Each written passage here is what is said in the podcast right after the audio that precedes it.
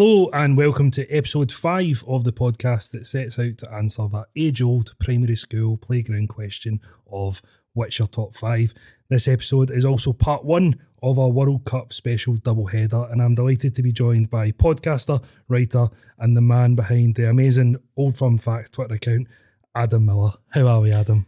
Uh, all the better after that introduction. I, like, I like that. Yeah, thanks for having me. Bruce Buffer when you're introducing them. Uh, th- thanks for coming on. Um, now, obviously, the, the aim of this podcast is to get to know people a little bit better and find out their, their top fives. But this one, a little bit different, World Cup themed. Mm-hmm. But it gets to di- delve in a little bit of you, see what you like, you like about football. Mm-hmm. Now, I listened to yourself on the podcast, the Some Laugh uh, podcast, Aye. the kind of intro, and you talked about the kind of contentious issues around uh, this World Cup, and I feel like we need to briefly kind of touch on them before we delve into the kind of World Cups of the past. I just, I just feel it's a bit. So this is like, what, what's your top five human rights abuses? just, I think this whole World Cup, just with the kind of controversy around it, the fact it's even just this time of year, Mhm. It's just offset a little. It just feels a bit odd. Yeah, uh, the the- the whole thing. Even if you took, and you know, I was saying this on the on that some laugh some laugh podcast. Even if you took all the sort of moral side of things out of the equation, it is still weird knowing like being in the office at work and at ten in the morning in November, knowing there's a game yeah. going on. It's it, it's surreal, and you know, I always associate World Cups. You know, as an adult, associated with like summer and beer gardens and stuff like that, or you know, when you're a kid, maybe the summer holidays or whatever. But it definitely feels weird going on just now. Yeah, because my my brother's a, a teacher, uh, my brother-in-law's a teacher, a couple of my friends are my teachers, and I was asking them like, are the kids watching the games in school? Mhm. And they were like, no, like it's not. It's not that point of the year. Whereas in the summer, it's kind of the, the terms died down a wee bit, Mhm. the workloads died down a wee bit. Because I remember watching games in school, especially the 2002 World Cup, like Yeah. watching that because it was the other side of the world Yeah. well, watching games in school because it Mhm. well, kids aren't really getting that as much. I think for England, they'll probably watch the games in the Assembly Hall, but Mhm. you're not going to be watching uh, Uruguay, South Korea Mhm. when you're meant to be having biology. you know? um, now, all World Cups have a build up, and probably this year as well. There's not been as much build up towards uh, that, and what comes with that is World Cup songs. Mm. So what I want to ask you is what's your top five World Cup songs? Now this can be unofficial, this can be official, it can be specific to teams, whatever way you want to look at it.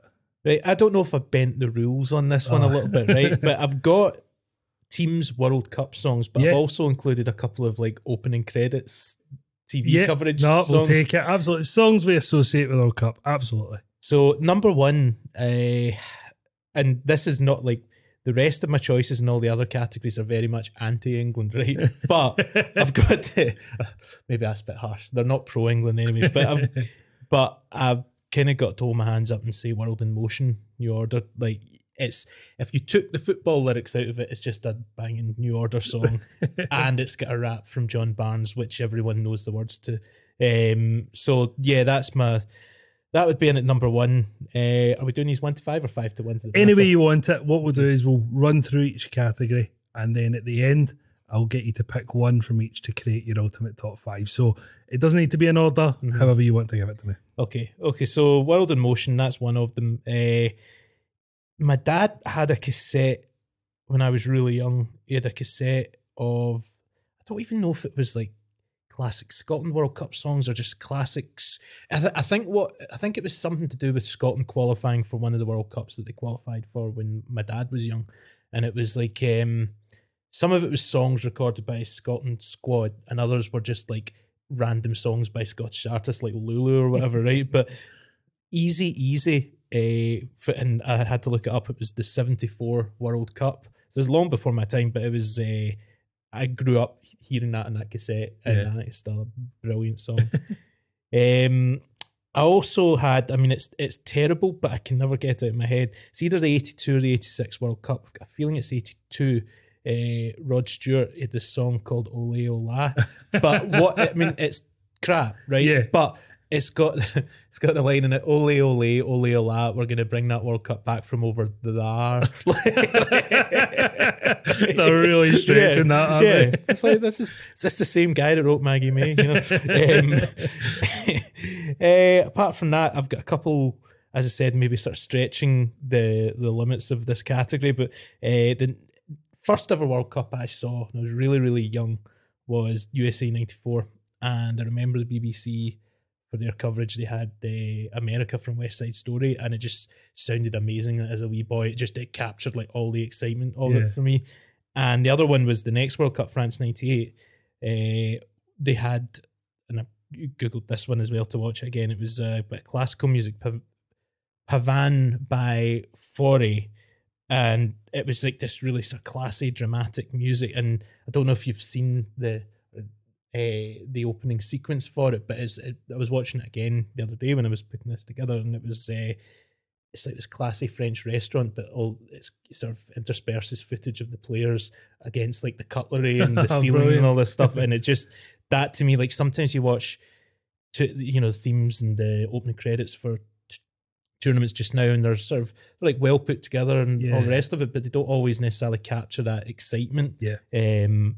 Yeah. So that would be that would be my five. Yeah, no, some solid, solid answers. Now, because it was just when uh, I was I put these questions together, I always like to have a look, not necessarily to create my top five, but also Mhm. look, and it was the amount of songs that ca- maybe come out years before, but then Mm. they're kind of adopted.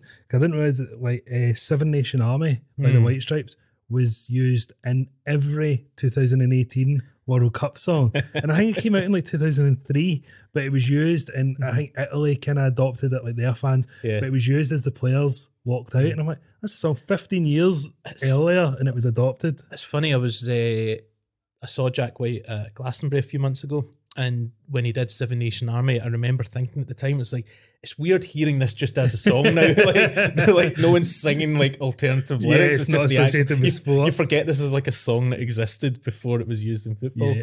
And I think I have to give an honourable mention uh, to Carnaval de Paris. Oh, uh, that's a World Cup 90. Just purely for that build and the bagpipes come Oh. in.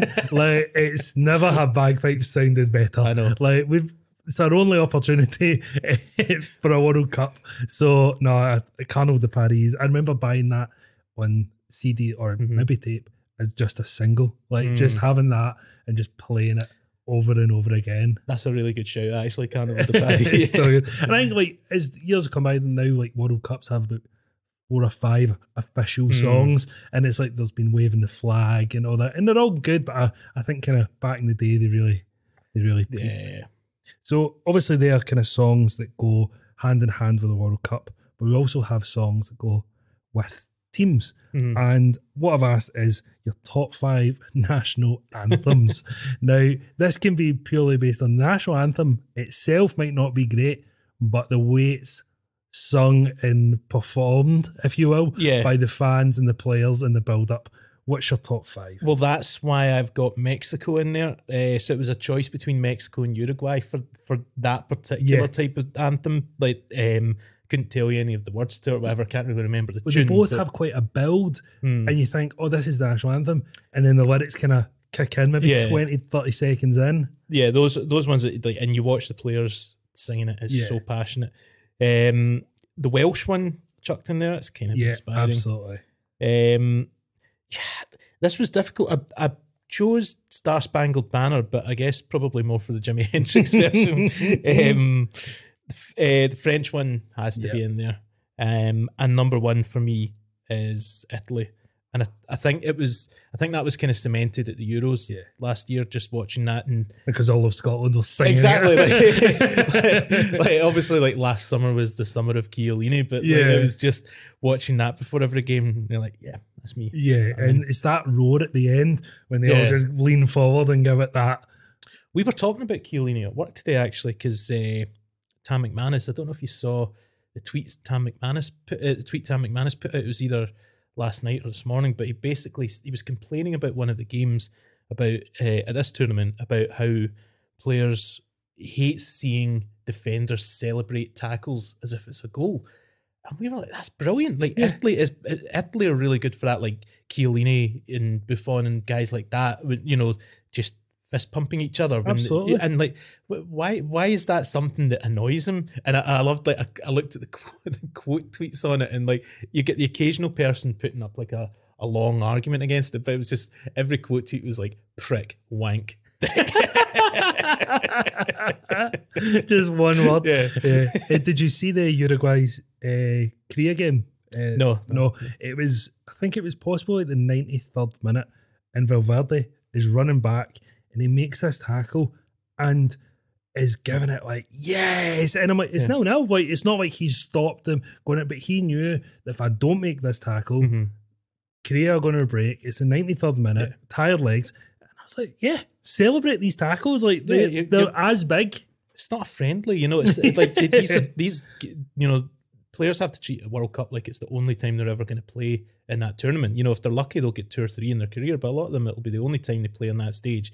And you're asking them to. to I, this is like I'm going to go on a sort of longer rant now, but it's always really annoyed me whether it's that kind of thing or whether it's talking about fans spilling onto the pitch, about the way people try and moderate the way that people celebrate Yeah. in football. It's like sort of celebration polis, like when the people like you always get it if like and I, to be fair i've probably made a joke about this kind of thing in the past right? but i'm going to be a hypocrite about it like when you get uh, fans spilling onto the pitch when their teams either rescued a point or won the match in injury time Yep. and people go aye but it's only partick thistle or it's only livingston or whatever and you're like it's not the point No. you've you've you thought you were going to go home with at best a point maybe a defeat and you've won the match it doesn't matter who it's against Yeah, 100%. Yeah. It was, I think, obviously, they're, they're terrible for it, but like Talk Sport are Aye. a perfect example of it. It was, Mhm. um, from my point of view, it was amazing uh, when Scott Brown scored late on at Kilmarnock. Mhm. and he kind of jumped over the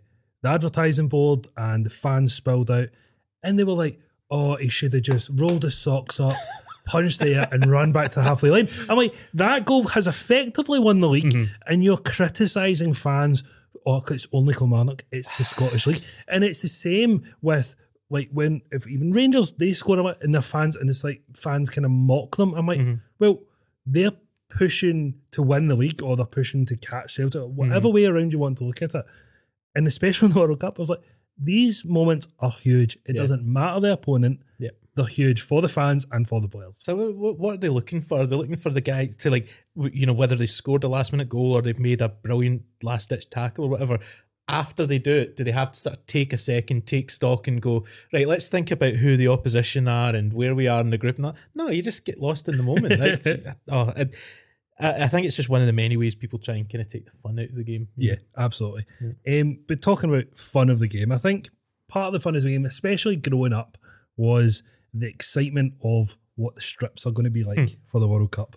I I was talking uh, just before we kind of came on for recording uh, with Paul about how I used to work in Greaves, Oh, yeah. and so did my brother. The And Holy Land for me is absolutely going through those frames Yeah. like unbelievable we used to get catalogs in um, and it would have what the tops are going to look like because this is Mm. long before the days of footy headlines Yeah. and all the like tops Yeah. and see the excitement of going through that Mm. catalog and there was one time I remember taking a digital camera because I didn't have a camera phone and taking photos of the strips I liked so I could then show my mates oh this is the Brazil top this is because this is all before uh, social media Mhm. but looking at that, is can you look back and think, what's your top five strips from the World Cup? Okay, uh, so some of these are from before my time, but just kind of looking back on classic kits. Um, Brazil 70, just, uh, I mean, you could pick pretty much any Brazil, Brazil, kit, yeah. but the, that kind of era, you sort of associate it with just apps, just a team full of legends, Yeah. and you've seen all the old footage of it, and just it looks amazing. That and that's like what you associate with, uh, you know, one of the best teams ever. Um, Scotland World Cup 74. Uh, it could have been 78 as well. There's not a huge difference, I don't think, in the two, but it's just that kind of classic design. I remember used to sometimes go into, even if it's still there, uh, King Street in Glasgow next to Mono. There's uh, Mr. Ben's, the vintage shop, and they used to have on display. It was either 74 or 78 top, and I never, I never bought it, but Uh, I just used to always go in and look at it and go, one day. It's like the bit in, the bit in uh, Wayne's World, and he's like, oh, yes, you Yeah. will be mine. but I think retro tops are there's such a market for them now. totally. Yeah. Um, it's, I think as well during uh, the, Euros, Scotland made it to a major tournament. Hmm. Everywhere you looked was just old Scotland tops Exactly. because personally I didn't really like the, the current top they had, so Mhm. I never bought it. But I think retro tops now are a thing, and I, and it's not just a Scottish thing. I think Mhm. you look at all the England fans; they have all their kind of retro tops. Such a market, and there's a reason why because they were great. Like, Yeah, well, back. The, the, the problem is you can only, particularly with the national team, there's only so much you can do with Yeah. a set of colours. And in the 70s and the 80s or whatever, they were really basic but traditional and classic. Absolutely. And then as you get into the 90s, they try and experiment to justify releasing a new one every couple of years. Yeah. And it's, it's like, no, they're just the, the original, the classic 70s one for Scotland. um, aside from that, I've got uh, Colombia at USA 94. Colombia right? Um, that was, like I say, that was my first World Cup. And uh, I genuinely, I remember like being in primary school and tell, because I was such a massive, massive football geek to the point that like I would get slagged off by teachers for banging on about football. And I was telling everyone Colombia are like the dark horses or you know whatever phrase I was using at that age. Um, and they genuinely were going into it. Like I had uh, had someone on on my podcast recently who who's written a book about USA '94, and we're talking about you know Colombia's campaign that year, and they were they had a brilliant team like Asprilla and Valderrama and guys like that, and they were kind of fancied to go far in the tournament, and in the end they get papped out in the first round and one of their players get assassinated which is like extreme probably not what they'd planned for yeah. um, but I got that top like before the tournament, Yeah. and uh, that's probably somewhere in a cupboard somewhere. But like that was Worth a fortune. oh, I, probably. I, um, but that yeah, that that's got good memories for me. Also from that tournament, George uh, Jorge Jorge Campos, the Mexico keeper, Yeah. that was uh, that was unreal. His keeper top, and the other one I've got in there is, and I hate saying this right because it's the hipster choice, but see the West Germany Italia ninety one. We were talking about how retro kits are doing so well these days. Like you, you, you see guys who probably have no interest in football wearing that one now Absolutely. which says something about how good a design it is, but Yeah. also I feel like I hate every single person who's. do, do- do you know? It's like it- it's like when uh, you see people wearing Ramones t-shirts and you're like, name three songs. like you can you can tell me who Andreas Brehme is. Never mind Jurgen Klinsmann. you take it so personally because it was um, I was like telling my brother about this. I was like, I'm going to do a couple of World Cup specials, and Mhm. we're going to talk about strips. So he found a box up in his loft of uh, some retro tops, and some of them I was like. I put them on like Twitter. I put photos. This guy DM'd me and he was like, "I'll give you hundred quid for this top." I said it to my brother, and he was like, "Nah." He was like, "That would be worth maybe double that in another Oh, yeah. ten years." And there was like Portugal from like uh, early two thousands, a Spain and Argentina. There was a Japan. I think it was two thousand. What's it? Two thousand six, and it's got like Nakamura ten on the back. This was like obviously peak of Nakamura. Mhm. Celtic as well, and I was just going through this box. I was like, in my head, I was like, I wish I'd kept all my Mm. tops because I remember it would just get to a point about I'll give it to my wee cousin Ah. or put it in a charity shop or must in the Mm. bin. And you Oh. think these tops, like I think I've my first ever football top was from World Cup '94, and it was my dad took me in. I think it was the shop in the Forge, you know how the market, the wee football shop Oh yeah, yeah. yeah. in the market, and he was like, "Pick a top, like pick a country. Who do you want?" I was like, "I want that one." And he was like, "Are you sure?" I was like, "Yeah, I want that one." Why do you want that one? Well, it's green and white. I got the Republic of Ireland away top, and my dad is straight down the line neutral. Didn't want me and my brother supporting either side Right. of uh, the old firm. And so at that point, I was like five, so I, had no real. I wasn't allowed to support Celtic. I wasn't allowed a Celtic top. Not so Mhm. much I wasn't allowed to support Celtic. And I was, I want the Ireland top, and it was the white with the green stripe with the big orange Opel. Ah. And I look back at photos, and I've been trying to find it online, and I found because I know you can get fakes and stuff, but I Mm. found one online. I was like, oh, how much is it? Two hundred and forty quid, and I was like, oh. I cannot justify that. like if my other half found out I did that, it would be hell to pay. Was that is that the one you remember uh, John Aldridge and Yeah. Jack Charlton when was it? They were he's trying to bring John Aldridge in, uh, on off the bench, isn't he? And uh, it's like in the middle of a heat wave, and the fourth official is basically like, "Nah, wait your turn, wait your turn." Yeah, that's exactly and the Jack top. Charlton's like, uh, or John Aldridge is like sticking the fingers up. I'm going for fuck's sake. let me Is that top? Yeah. Is that top? An Yeah. absolute, an absolute Yeah. classic. Um, now, obviously, we have iconic songs, we have amazing national anthems, and we have iconic strips. But I think what everyone loves about the World Cup is iconic goals. Mhm. Now, this can be because they are 35 yard screamers, or because they can be last minute winners, or even like we've seen in this World Cup, big upsets. Hmm. So, what's your top five World Cup goals? Start with John Collins against Brazil. Obviously, in that tournament, Craig Burley's goal was a better goal. Yep. But it's so vivid for me running home from school to watch that match. Absolutely. And the first time I'd seen Scotland score in a World Cup, like I can remember that moment really, really well. Um, so that's got to be in there for me. Um, I was talking about Brazil 70 earlier, that uh, Carlos Alberto goal against Italy.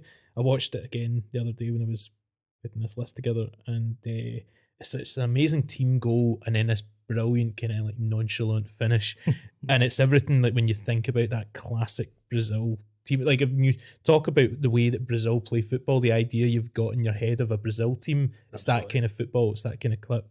Um, Archie Gemmill, obviously, um, before my time, but uh, I was, I was thinking about it. It's like the it's my probably my favorite goal that features in a film. If you don't include the goals Ally McCoist scored in a shot at glory for Kilnockie. I was just about to say, I was like, I'm not sure if it's the goal or if it's Trainspotting that make that. Aye, what, I- what, what I love about it is like when you know when I was young and I saw Trainspotting, I didn't realize that Archie Macpherson had actually recorded that commentary specifically for the film. So it was like, you know, I probably didn't get it when I was young, but it was obviously the the pun is like, oh, a penetrating goal. so good. It's funny actually. Um, I'm going completely off topic, No, no, but no. when I used to work at the uh, Daily Record, there was there was someone in there. I won't I won't name their name. Um, really, really cool person. Really got on really well with this person. No, I'm not not even giving away their sex here. It's just a very cool person. but when I get introduced to this person, uh, my boss said, "Adam, this is so and so. They've just killed Archie Macpherson."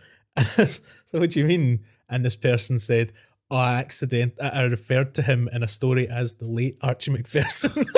And, then, and then Archie Macpherson sent an email back to this person, something along the lines of, uh, "Rumors of my demise have been greatly exaggerated. I'm just back from a game of badminton."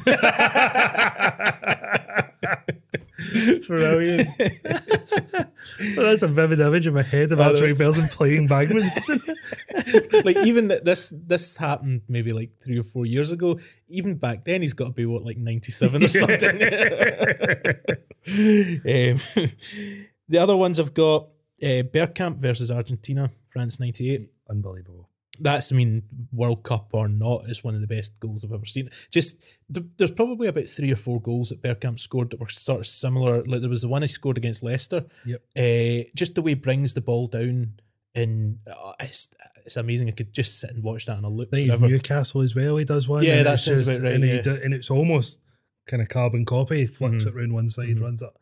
He was just. Mhm. He was. He was different class. I've never, I didn't, I've not read his book, but apparently his book is like he's really sort of technical. Like doesn't doesn't sound like laugh a minute or whatever. But I think he was one of these guys who thought like really deeply about how the game works and everything like that. And it probably it's it's that kind of thinking that gives him that extra second to start like when because that was that goal against Argentina. I think it was like one of the De Boers maybe played that crossfield ball and. You know, there's defenders standing around watching this, but he already knows what his What's next move happening, is, you yeah. know? Um, talking about strips, I had that full uh, Holland strip as a Oh, full nice. full kit wanker at the, at the age of nine because my birthday falls um, always on a World Cup. It's, it's uh, middle of June, so Oh, I- right, okay. I always have a game. Nine times out of ten, it's a freaking stinker. but I always have a game, and I always used to get like an international strip, whether it be for the Euros, whether it be for the World Cup, because of always.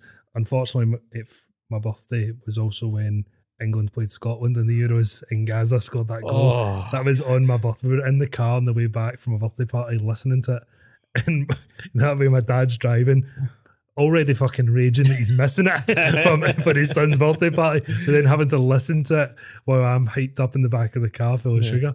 Uh, but yeah, no, that sh- I think that German, um, sorry, German, that Dutch team, mhm. that goal is really goes hand in hand with the World Cup. I Mhm. think just when you think of the World Cup, you think of that yeah. If you're team if, and goal. if if they're starting a tournament and showing you a montage of past tournaments, that goal's always going to be in there. I can't like.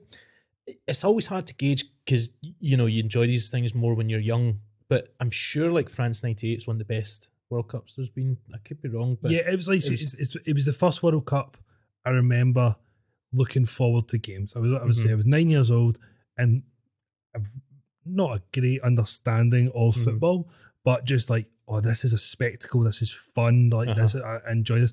And I think when you look back now at clips, the amount of clips from that Mm. tournament, there's a reason why. Probably that and 2002. I think those World Cups in terms of quality Mhm.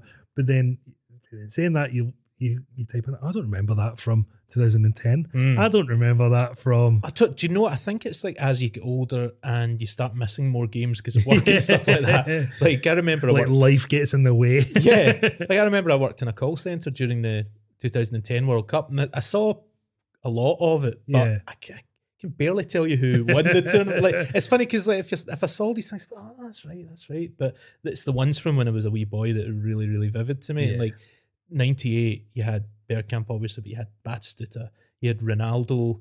Uh, like you, I mean, Ronaldo's peak. Yeah, he had like he got that sort of redemption in 2002 Absolutely. but up until the final at 98 he was just incredible um and you had Zidane obviously and yeah it was just uh, it was amazing some of the players there. Yeah. Nah, so, so uh, what other goals have we got then? Uh, yeah, so the so my number one for this, uh, if you follow me on Twitter, you won't be massively surprised. It would be uh, Maradona versus England, uh, the the head of God. Um, yeah, I mean it's so it's kind of running joke on my Twitter account, but like that moment, I just think like it shows the the, the player that he is that that goal happened. I can't remember if it was is that the first or the second he scored in that game. I can't remember, but um, but it was within five minutes of an incredible solo goal. Yeah. and it was like uh, it showed you the, the the sort of two sides of him, like the the genius and the you know slight- Deviant. the deviant. yeah. um, but like, did, did you ever see the the documentary that um, I can't remember what it's called, it's like Diego or whatever. oh yeah. like, Sorry, the um, Diego's yeah. it was it was amazing, but they kind of talk about those two aspects of his character, and like you never got a better illustration of it than that game. But I always think it's kind of as with anything in life, it's not so much, it's not just what you do, it's how you react to it. And I always think if Peter Shilton had, like, obviously he was right to be pissed off at the time, right? But that was 30, 36 years ago, right? If Peter Shilton could have a laugh about that now, Oh, I would have respect for him for absolutely. it, and I wouldn't make all these jokes. Not not like Peter Shilton's waking up in a cold sweat, going, "Oh fuck, what's Old Firm Facts saying about me today?" Right? Eh, Particularly because he long since blocked me, but because he can't, he's finally learned how to block something. But um, but but I, I I think with stuff like that, you need to be able to have a laugh about it, 100%. and because I, I remember, um, you know, Gordon Smith, the ex Rangers player. I remember he eh, like so. This again, it's before my time, but it was the famous miss he had in like the FA Cup final or whatever, and the, the commentator said, "And Smith must score," and he and he hasn't scored or something like that. And then I remember seeing years ago in W. H. Smith, vividly remember seeing his autobiography, and the title was and Smith did score, and I was like, "You're not over it, mate." Like, it's like- so you've named your fucking book after it? yeah, like just you know, maybe you know, for all I know, if you'd read the book, maybe he does take the piss out of himself. But it's just that that title just sounds a bit like he's trying to rewrite history, and I think there's like an element of that. The the amount Shilton still bangs on about it, and how clearly bitter he still is about it, and they, they would have they wouldn't have won that game anyway. Yeah. Um, and I, I genuinely think that's the kind of thing where he's Shilton's not as much as I take the piss out of him. He's not at fault because he's not like yes, he's been out jumped by the guy, but he's not. No one's. Go, you're not expecting a guy to just To punch blatantly it. punch it, right? Headed it it. wasn't like a kind of it. yeah, it, it wasn't like a kind of. I feel fairly confident, even with Scottish officials, that if VAR was in place, that would have probably been ruled out, right? But he, it, it was it was a blatant punch, and so it's not like a massive shock that he didn't uh, win that ball in the air when the guy's punching it. But he's just made himself look like more of an idiot by just refusing to give it up for. Yeah, you have to. It's in those situations you have to kind of steer into it a bit and yeah, just totally. and just embrace it for what it is. Not straight away. No, no. like, but as you say, thirty six years. Like, come on. Yeah, it's Like, it- it's- it's the sort of thing like he should be in a sketch on TV taking the piss out of himself for Absolutely, it, that kind of thing. But it, it just doesn't strike me as someone that's got a sense of humor about it. I always remember uh, there was there was the bit uh, there was a tweet uh, he put out um, a while back, and it was him and his wife, and she was looking all glamorous, and he was looking like Peter Shilton, and someone someone responded saying, "Oh, so it turns out you are capable of punching."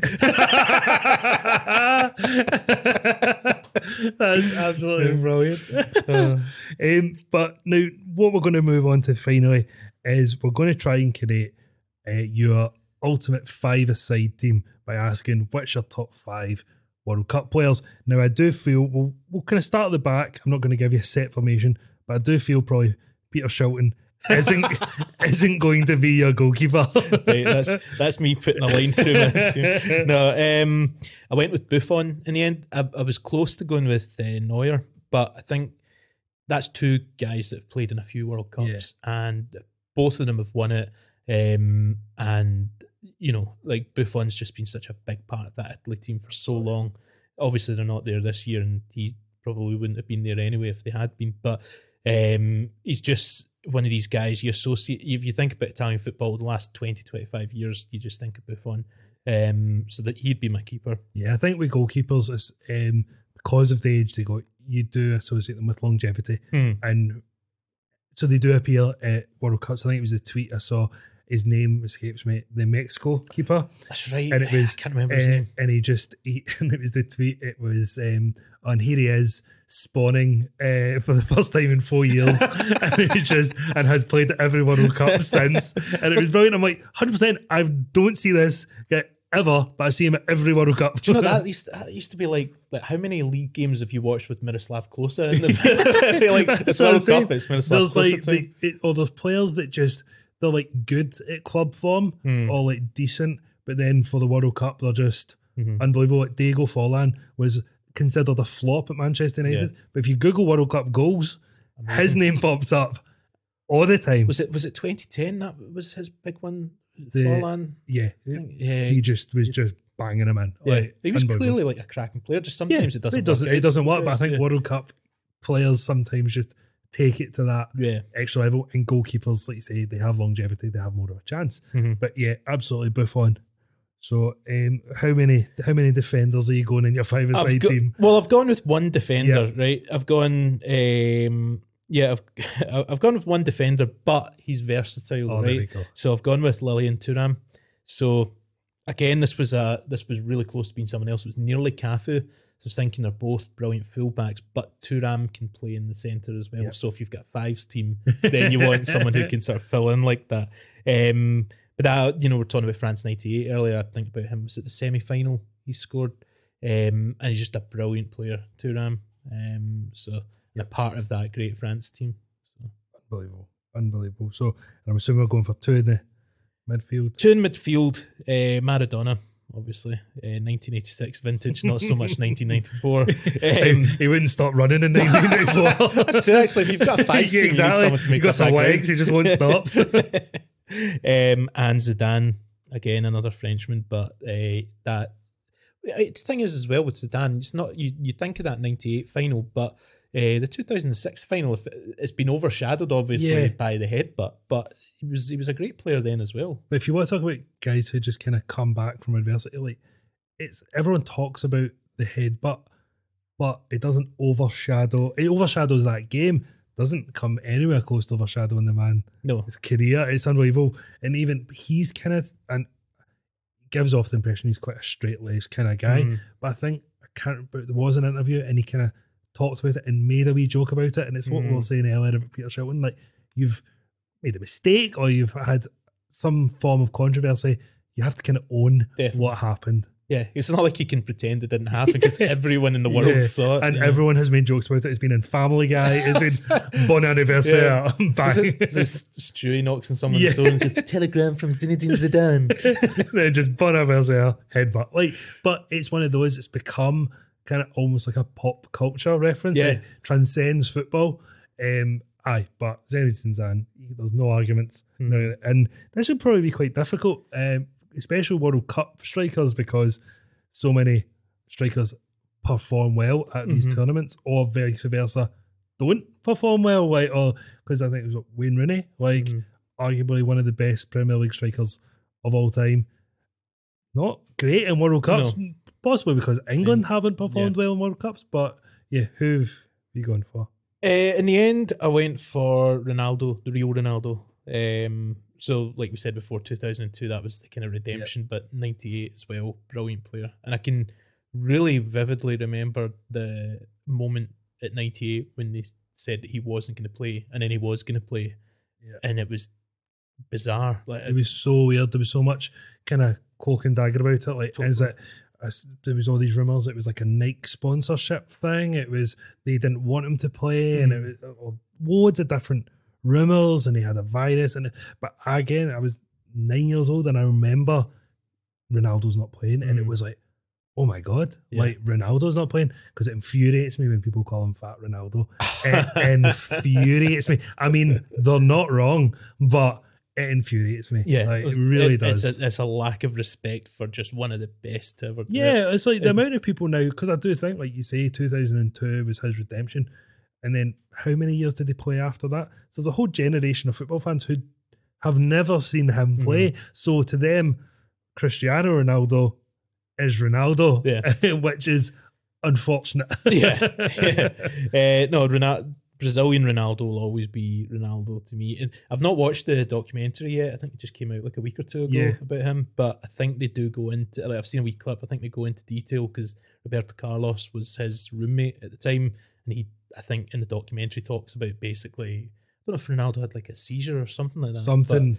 but it was very very serious um yeah it's one of these things as well like they obviously for whatever reason they felt under pressure to play him and he was just like a ghost during Yeah. that final but you kind of wonder i mean given how well france played and Zidane and all the rest of it you know they might france have still gone on to win it regardless but looking back on it you'd think brazil should have just kind of cut their losses and gone with what, Edmundo or Yeah, whoever it was you know like because I know it's hard to replace a man, but it wasn't like they were struggling for world class players. no And it's similar in this Brazil squad for this World Cup. It's scarily good. Mhm.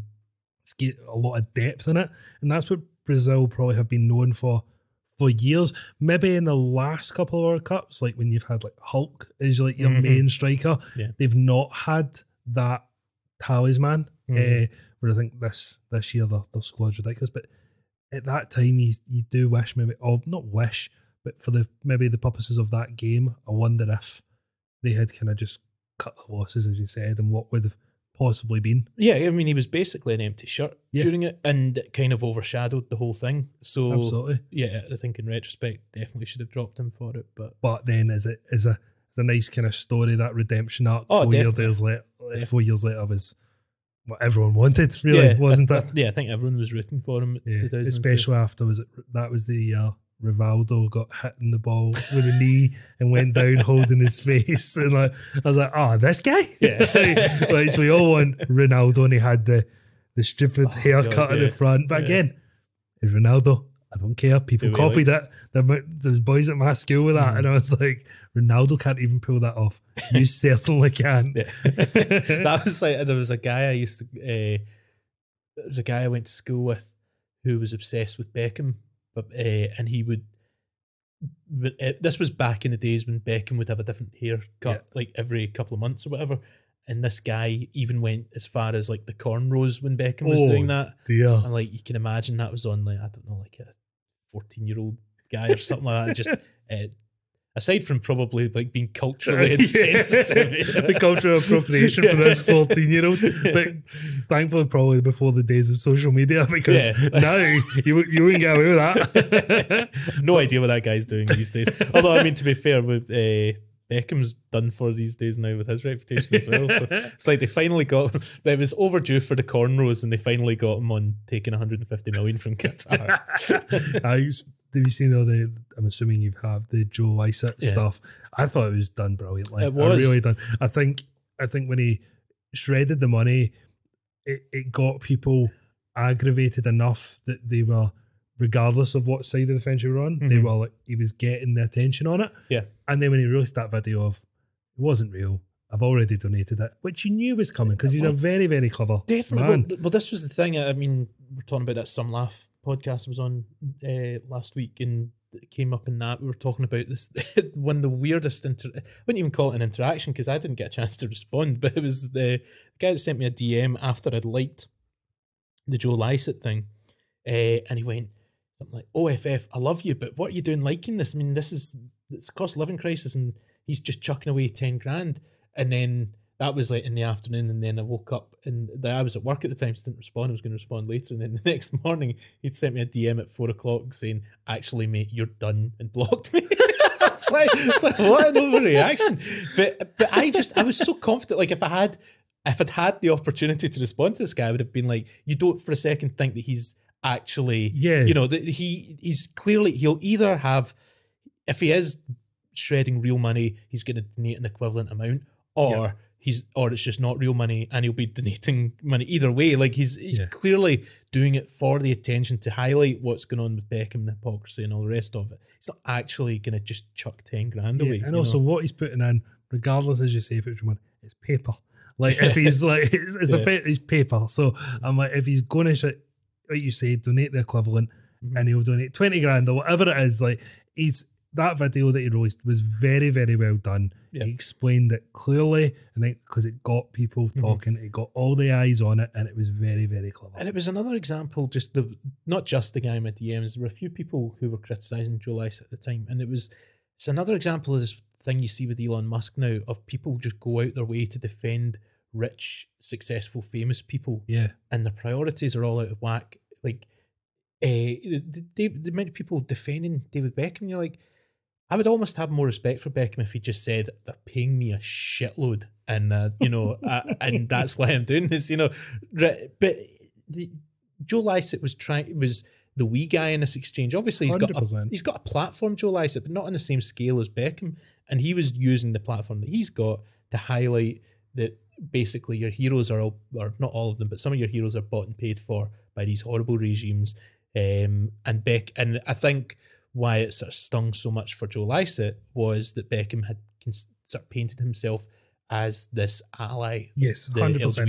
I think if it had been another comedian, um, not not any other comedian, but it, if obviously resonated with Mhm. Joe Lycett, like it, re- it must have Yeah. for him to kind of do this, and I think that's why uh, I and so many have bought into it in the positive way. I was like, I love this Yeah. because you could really tell he cared about it. He Mhm. he wasn't just doing it for the publicity. Oh, this is going to get views. This is going to get likes. He actually did care. Yeah.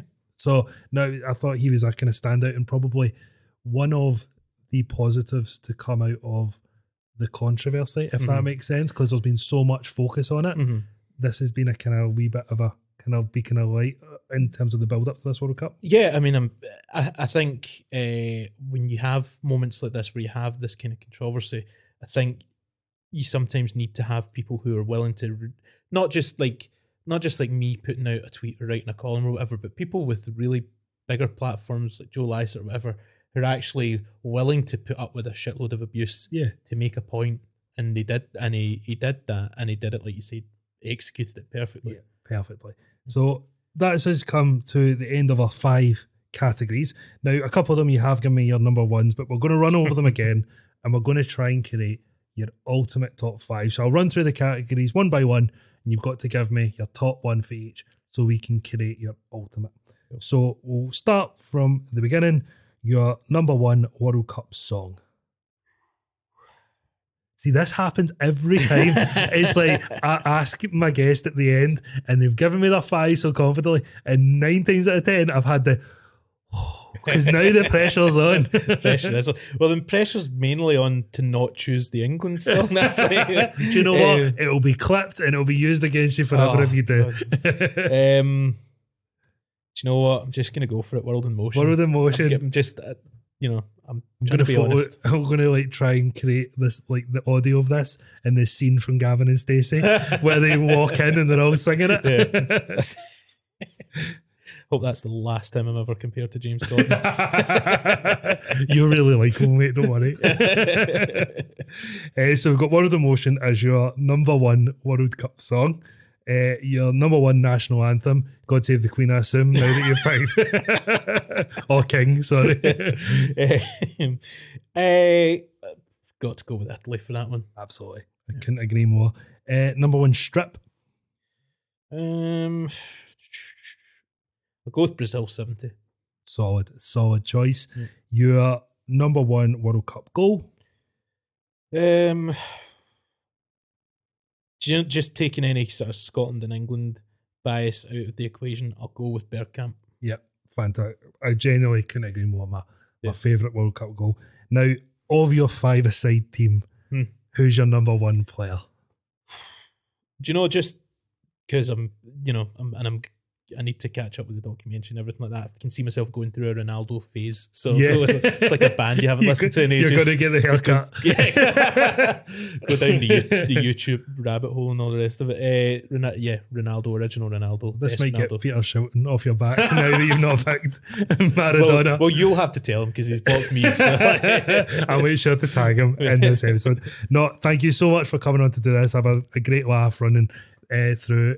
We at point of recording, we are nearly at week the end of week uh, match day one, I Mhm. should say, and hopefully this World Cup lives up to the hype uh, Mhm. and all the positives that we love uh, about the World Cup. But again, thank you so much Thanks for coming on. on. Brilliant. Uh, thank you for listening. If you could like, follow, subscribe, and we have part two coming up in a couple of weeks with Cillian Sheridan. Thanks very much, everyone. Cheers.